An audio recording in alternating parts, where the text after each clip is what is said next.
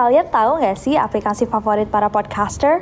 Aplikasi yang jadi kunci sukses para podcaster untuk ngerekam podcast-podcast keren mereka cuma dari smartphone, namanya Anchor. Anchor ini kalau aku bisa bilang adalah all-in-one app yang simple banget. Gak heran kalau para podcaster bilang bahwa aplikasi inilah kunci kesuksesan dari podcast-podcast mereka. Di Anchor, kalian gak cuma ngerekam suara, tapi juga bisa ngedit. Mulai dari rekaman, isi lagu, efek, dan lain-lain. Yang paling aku suka adalah karena Anchor ini super fungsional. Aku bisa langsung upload podcast aku ke Spotify atau platform lain langsung dari Anchor. Kalian bisa download Anchor di smartphone kalian langsung dari App Store, Play Store, atau dari web mereka www.anchor.fm. Trust me, Anchor is your best friend to create stunning podcasts. And you know what? It's totally free. Hey guys, it's Nessie. Dan menemukan tubuh seorang wanita muda tergeletak di lantai sudah tidak bernyawa.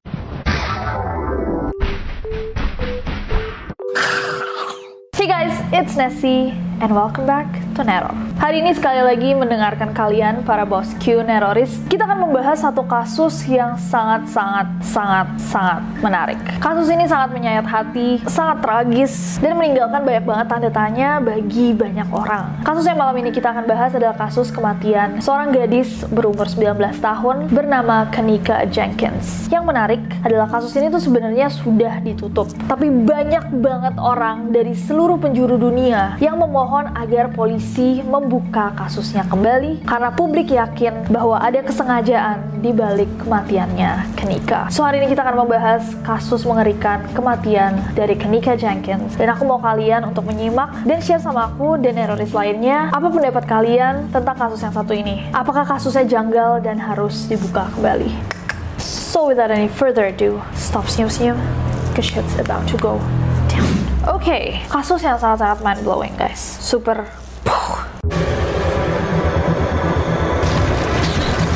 So, Kenika Jenkins atau Kenika Martin ini adalah seorang gadis berusia 19 tahun yang lahir pada 15 September tahun 1998. Masih sangat muda dan dia terlahir dari seorang wanita bernama Teresa Martin. Nah, Kenika ini cuma tinggal sama ibunya si Teresa tadi di rumah mereka di Rosemont, Illinois, Amerika Serikat. Nah, Kenika ini baru menyelesaikan pendidikannya di Voice Academy High School pada tahun 2017, diterima kerja di sebuah nursing home, semacam panti jompo. Panti jomponya juga ada di Illinois, Amerika Serikat. Nah, suatu hari pada Jumat malam tanggal 8 September tahun 2017, Kenika ini mendatangi sebuah pesta ulang tahun di sebuah kamar hotel di Crown Plaza Chicago O'Hare Hotel. Tepatnya di kamar 927 di lantai 9. Akhirnya Kenika sama tiga orang temannya itu datang ke pesta ini. Tapi Kenika ini sempat bohong sama ibunya. Alih-alih bilang bahwa dia datangin party, pesta ulang tahun, dia bilang sama ibunya bahwa dia itu cuma mau pergi sama teman-temannya nonton dan main bowling.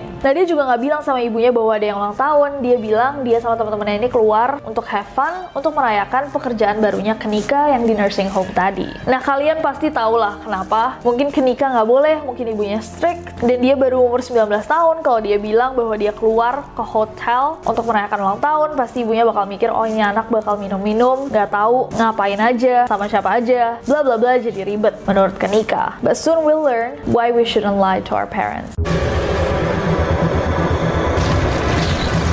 Sekarang kita masuk ke kronologi pada malam itu. Pada tanggal 8 September tahun 2017, Kenika dan tiga temannya tadi bawa mobil ibunya untuk pergi ke Crown Plaza. Nah, on the way ke Crown Plaza, di perjalanan mereka tuh sempat minggir dulu, berhenti untuk beli beberapa perlengkapan untuk partinya itu. Mereka beli kayak energy drink, bluetooth speaker, alkohol, dan marijuana. Setelah Kenika sama teman-temannya belanja hal-hal itu pada jam 00.13 tanggal 9 September tahun 2017, Kenika sama teman-temannya ini nyampe di Crown Plaza. Terlihat dari CCTV mereka kayak masih jalan, everything looks normal, they look fine. Mereka terlihat masih baik-baik saja. Sekitar pukul 1.30 pagi, Kenika tuh masih sempat ngirim pesan ke adiknya, tapi nggak tahu isi pesannya apa, tapi senormal kayak ngasih kabar gitu, dan itu, pesan itulah interaksi terakhirnya Kenika sama keluarganya. Literally selamanya. So basically, Kenika sama tiga temannya naiklah ke lantai 9, masuk ruangan 927 tadi. Nah, menurut beberapa sumber, pesta ini tuh rame banget sampai satu kamar yang biasanya cuma diisi sama tujuh orang, itu diisi sampai sekitar 30 sampai 40 orang pada malam itu. Saking banyaknya orang yang datang ke party itu dan kamarnya nggak cukup, sampai orang-orang tuh kayak hangout di hallway-nya hotel gitu. Nah banyak dong tamu-tamu lain yang lapor ke resepsionis bilang kayak ini mengganggu banget, ada orang yang party tapi banyak banget yang datang. So banyak tamu hotel yang melaporkan dan bilang bahwa ini bising sangat mengganggu, tapi tetap aja partinya tetap berjalan dan sangat meriah. Nah balik lagi ke Kenika, jadi Kenika ini banyak yang bilang, banyak saksi yang ada pada malam itu bilang Kenika nih minum banyak banget. Tapi nggak ada yang lihat Kenika itu mengonsumsi ganja ataupun obat-obatan. Dia hanya minum alkohol sampai mabuk. Nah, dilihat dari postingan teman-temannya yang nge-share di Snapchat, Facebook, Instagram, emang party itu rame banget. Dan Kenika emang kelihatan mabuk banget. Tapi mabuknya belum sampai blackout gitu, dia nggak sampai tak sadarkan diri, dia masih bisa berdiri, masih bisa dihandle. Sekitar pukul 2 dini hari, Kenika sama teman-temannya merasa udah cukup puas sama pesta ini dan memutuskan untuk pulang. Keluarlah mereka dari kamar 927 dan masuk lift untuk menuju parkiran. Akhirnya mereka masuk ke lift, tapi di lift itu Kenika nih sempet ngomong kayak, eh guys, uh, kayaknya kunci aku ketinggalan deh. Ada salah satu dari kita yang harus balik untuk ngambil barang-barang aku yang ketinggalan. Nah anehnya mereka kan berempat tapi yang tiga ini memutuskan untuk meninggalkan Kenika sendirian di lift untuk mengambil kunci mobilnya Kenika di ruangan 927. Jadi Kenika yang pada saat itu lagi mabuk berat itu ditinggalin sama teman-temannya benar-benar sendiri di dalam lift. So the three friends, tiga teman ini pergi ke ruangan 927 untuk ngambil barang-barangnya Kenika dan kembali ke liftnya sekitar 10 sampai 15 menit kemudian. Why so long?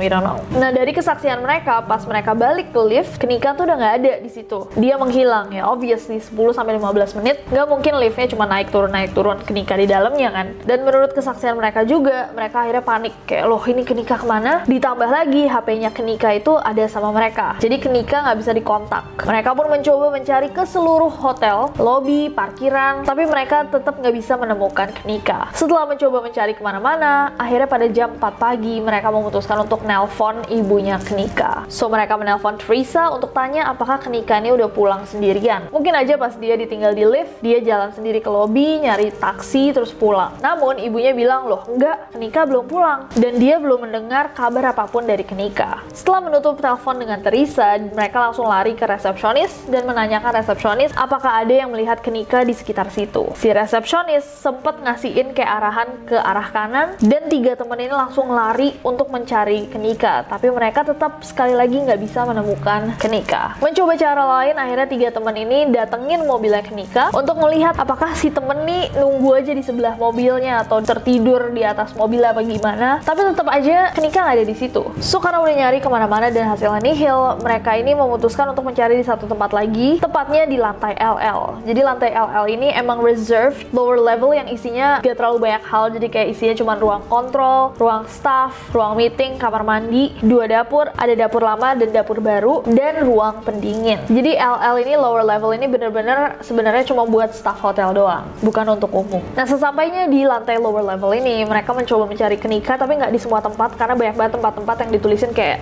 employees only, staff only gitu. Jadi mereka nggak berani masuk. Akhirnya pukul 5 pagi, tiga temannya Kenika ini memutuskan untuk nyetir mobilnya Kenika balik ke rumahnya. Mereka bilang sama Teresa, mereka udah mencari Kenika berjam-jam tapi nggak ketemu juga. Mendengar itu, Teresa langsung panik. Dia langsung menyetir ke Crown Hotel bersama tiga cewek tadi dan sampai di Crown Plaza Hotel, dia langsung lari ke meja resepsionis untuk nanya apakah ada yang tahu informasi apa saja di tentang anak saya. Teresa juga minta ditunjukkan CCTV-nya hotel, tapi pihak hotel tuh menolak. Mereka bilang bahwa mereka cuma bisa menunjukkan CCTV hotel kalau misalkan udah ada laporan dari polisi yang meminta mereka untuk menunjukkan CCTV hotel mereka. Mendengar hal itu, Teresa nggak putus asa, dia langsung mencoba untuk mencari anaknya. Dia cari di semua sudut hotel, tapi tetap aja anaknya nggak bisa ditemukan. Sekitar pukul 7.15 pagi, Teresa akhirnya memutuskan untuk menelpon polisi dan melaporkan ke Nika sebagai orang hilang. Dia lakukan ini biar ada nih laporan tertulis dari kepolisian yang diminta sama hotel agar bisa menunjukkan CCTV tadi. Karena basically CCTV ini tuh bener-bener hal terpenting dan satu-satunya titik terang dari kasus ini. Karena Kenika, kalau misalkan kalian ingat tadi, nggak bawa HP, nggak bawa kunci mobil, dan dalam keadaan mabuk parah. Teresa lalu menghubungi 911. 911, where's the address of your emergency? Yes, I'm at the Crown uh, Crown Plaza at O'Hare Airport. And I was calling because my daughter came to this uh, to a party here last night, a gathering with her friends, and um, now her friends they said that they left on the front of the hotel and she's not able to be found now. She's 19 years old. So basically di teleponnya Teresa mencoba menjelaskan apa yang terjadi segala macam dan gimana dia khawatir kalau anaknya kenapa-napa. Tapi petugasnya bilang kayak eh anakmu kenikah itu udah 19 tahun bukan anak kecil lagi dan kita bisa anggap dia sudah bertanggung jawab sendiri sama dirinya. Jadi Teresa diminta untuk tenang dan menelpon lagi ke 911 kalau misalkan memang bener-bener tidak ada kabar lagi dari kenikah. Well dari rekaman 911 yang tadi itu banyak banget orang yang kayak boy gimana sih ada orang lagi panik anak anaknya hilang, kenapa dianggap remeh gitu sama operator yang mengangkat telepon itu. Tapi banyak juga yang bilang kayak emang prosedurnya kayak gitu. Kalau misalkan kasusnya dibilang normal kayak banyak sebenarnya orang yang anak remaja yang nggak pulang ke rumah ternyata cuma nginep sama pacarnya atau lupa ngabarin, ya pasti operatornya bakal bilang kayak tenang dulu, tenang dulu, sabar dulu kalau beberapa jam lagi nggak ada kabar baru kita urus. So pada momen itu polisi belum memberikan reportase missing personnya, jadi keluarga Knika nih belum bisa melihat CCTV hotel. Sekitar pukul 20.30 malamnya, beberapa polisi akhirnya datang ke Crown Plaza Hotel. Kalau kalian berpikiran, oh finally mereka mau ngurus urusannya Knika, kalian salah. Jadi, yang terjadi adalah polisi-polisi ini datang karena Teresa, mamanya Knika itu nyalain alarm kebakaran hotel untuk mencoba agar anaknya keluar kayak biar panik kalau misalkan dia lagi tertidur atau mengumpat, biar semua orang keluar dan dia bisa menemukan anaknya. Dari kegaduhan itu, akhirnya ada yang melaporkan Teresa dan polisi pun datang untuk bilang ke dia kayak, "Heh, jangan bikin kegaduhan di sini."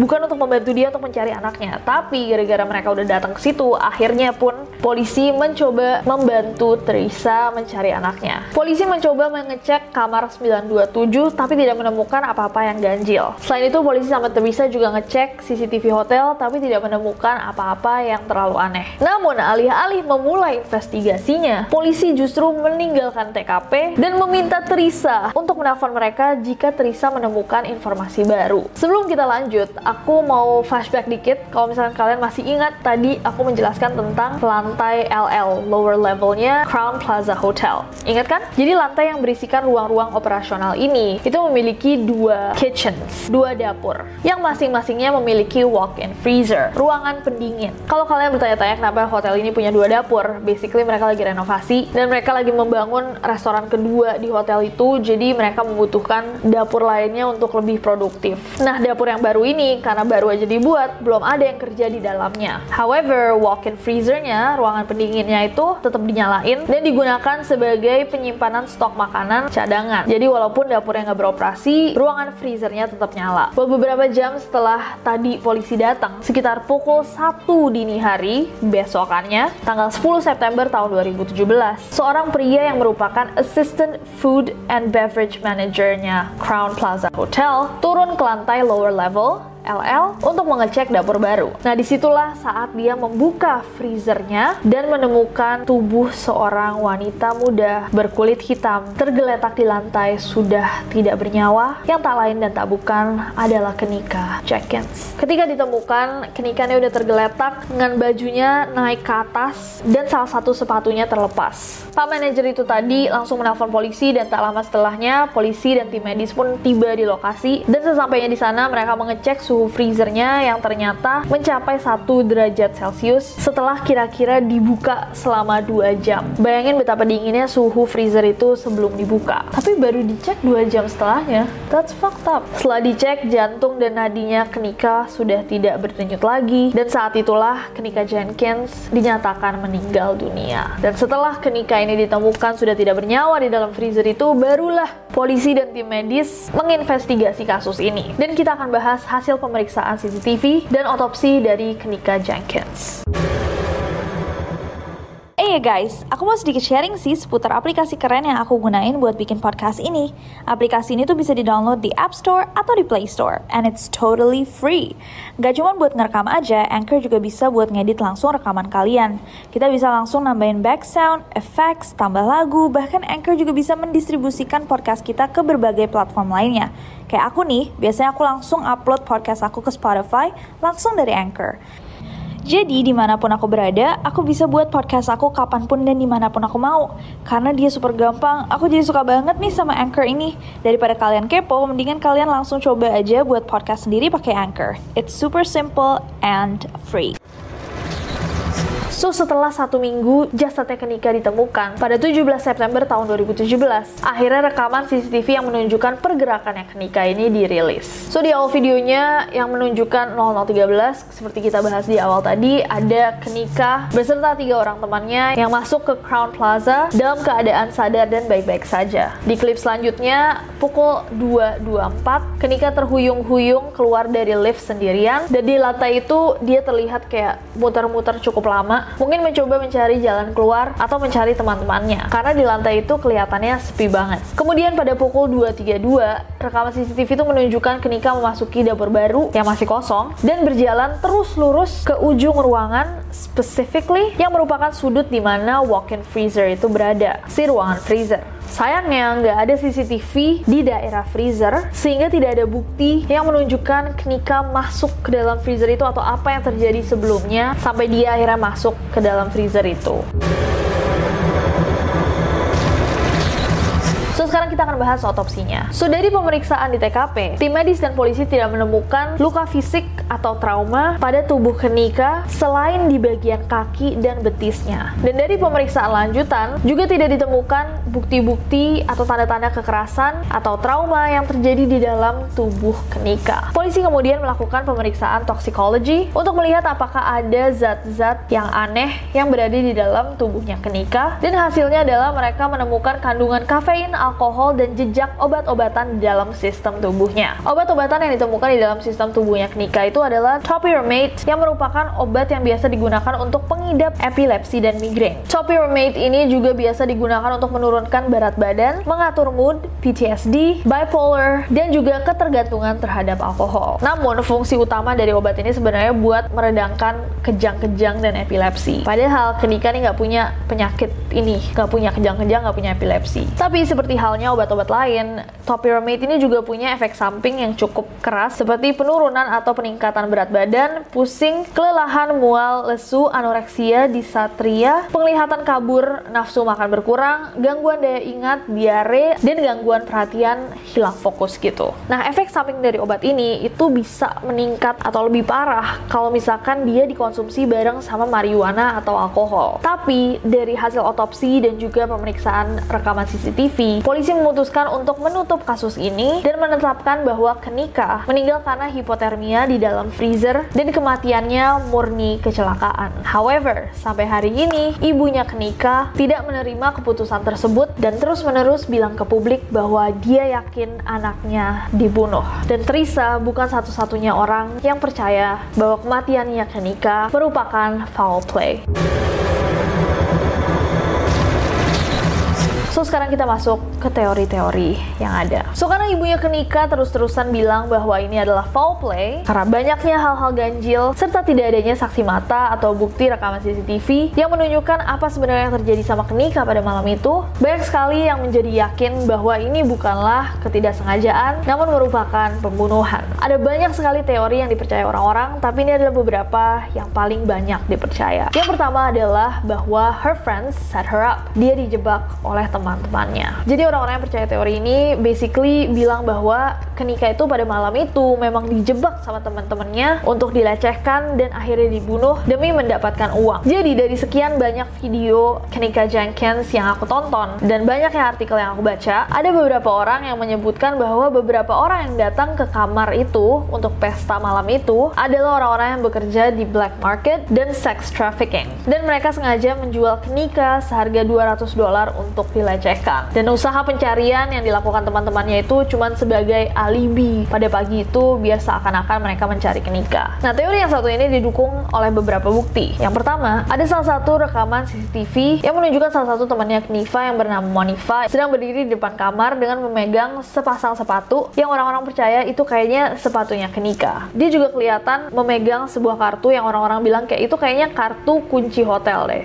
Nah, kedua, salah satu temannya Kenika yang bernama Irene itu juga sempet live di Facebook. Dan saat dia live itu di background tuh kedengeran suara-suara aneh kayak Kenika meminta bantuan Bahkan di salah satu momen itu kedengeran salah satu orang, ada orang di party itu yang bilang kayak I'm about to murder someone, aku bakal membunuh seseorang malam ini. Di live yang sama juga terdengar orang yang meminta tolong, terus tiba-tiba temennya ini nyalain lagu dan di background lagu itu kedengeran kayak ada orang yang rada kayak teriak-teriak seakan minta bantuan. Pokoknya setiap orang ini nyalain lagu tuh kayak nggak cocok gitu lah momennya untuk nyalain lagu untuk di enjoy gitu. Seakan dia nyalain lagu untuk menutupi sesuatu.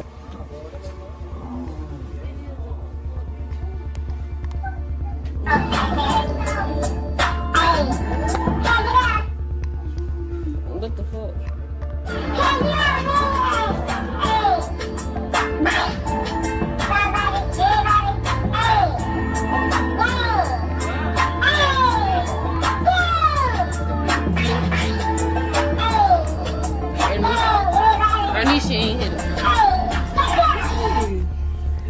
dancing on the floor. Check it out.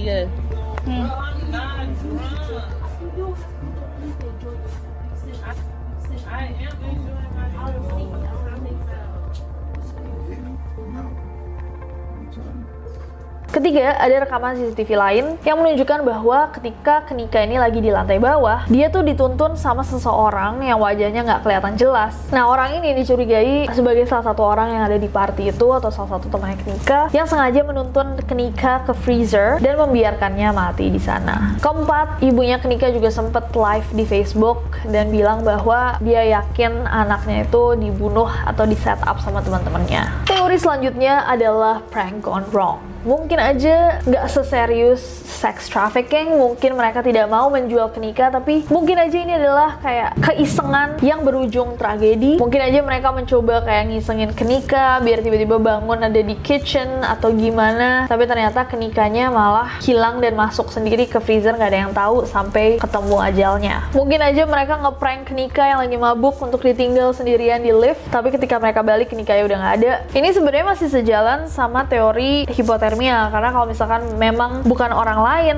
yang memasukkan kenikah ke dalam freezer itu dan dia benar-benar mengalami hipotermia, mungkin aja dia mencoba untuk membuka semua bajunya, sepatunya sebelum akhirnya dia meninggal. Karena biasanya orang yang hipotermia tuh di ujung hayatnya mereka akan merasa panas banget, mereka akan merasakan hot flash gitu, tiba-tiba panas di mana mereka akan membuka bajunya. Teori yang ketiga adalah foul play dari pihak hotel. Jadi banyak orang yang bertanya-tanya, kenapa pada saat itu tuh ketika kenika muter-muter selama sejaman, tak sekalipun dia ketemu atau berpapasan dengan pihak hotel, staff hotel, orang resepsionis. Padahal pada saat itu itu adalah holiday season, jadi kayak lagi musim liburan, mestinya kan banyak staff hotel yang walaupun itu pada pagi hari yang bakal keliling-keliling hotel, security kek, bellboy kek, tapi nggak satu pun melihat kenika. Ditambah lagi di lantai lower level di LL tadi, kan itu dipenuhi sama ruangan-ruangan operasional. Kok bisa-bisanya nggak ada satu staff hotel pun yang ngeliat dia? Selain itu, banyak juga orang-orang yang bekerja di hotel yang bilang gitu kayak, kok bisa ya pintu freezernya nggak bisa dibuka? Padahal pintu freezer itu cuma bisa dikunci dari luar. Dan biasanya pintu ruangan freezer itu berat banget. Nggak mungkin anak 19 tahun yang lagi mabuk berat itu bisa buka sendiri dan terkunci secara otomatis. Jadi banyak orang yang jadi skeptis gara-gara kayak kok bisa hotelnya bener-bener nggak lihat dia, bisa-bisanya dia masuk ke dalam ruangan itu dan bisa-bisanya dia masuk ke ruangan yang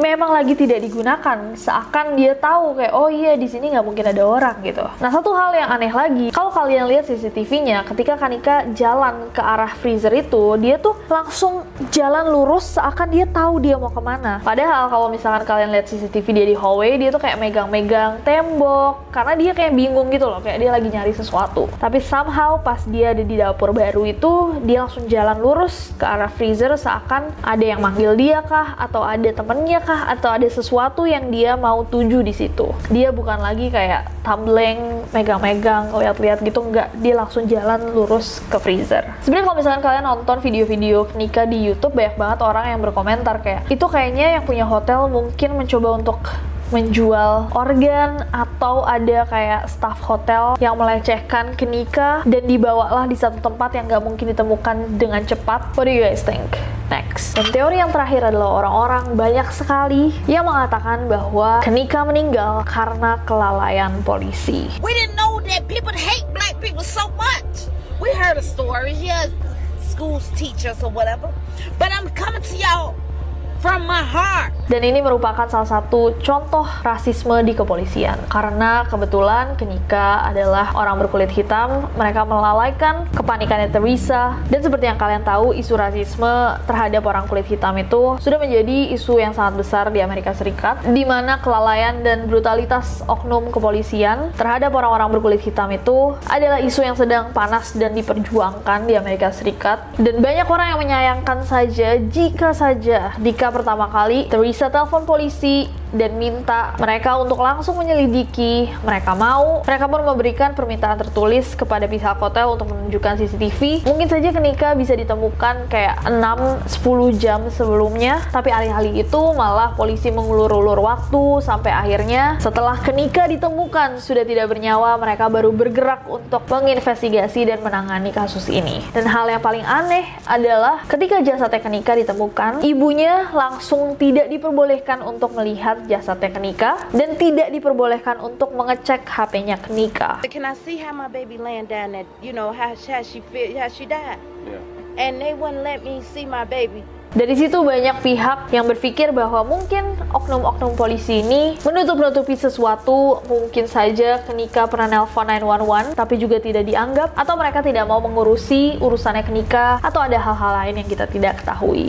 So anyways, sampai hari ini masih banyak banget orang yang minta kasus ini dibuka kembali. Masih banyak orang yang nggak percaya bahwa Kenika tidak sengaja jalan masuk ke freezer dan mengunci dirinya di dalam situ sendiri. Banyak hal-hal yang terlalu janggal, banyak hal-hal yang nggak masuk akal. So aku mau denger dari kalian. Apakah kalian percaya bahwa ini adalah freak accident, kematian yang tidak disengaja, atau ada foul play involved? Adakah orang-orang yang bertanggung jawab? Mana teori yang menurut kalian paling masuk akal dan mana yang menurut kalian no, kayaknya bukan itu deh. Dan haruskah kasus ini dibuka kembali? And as always guys, thank you so much untuk semua yang nge-tag aku di TikTok, Twitter, Instagram untuk membahas kasusnya Kenika Jenkins. Ketika aku baca, aku tahu kalian neroris sama aku tuh emang kayak sehati kita suka sama kasus-kasus yang bikin kayak nggak bisa tidur gitu kalau malam. Cuma mikirin kayak kok why?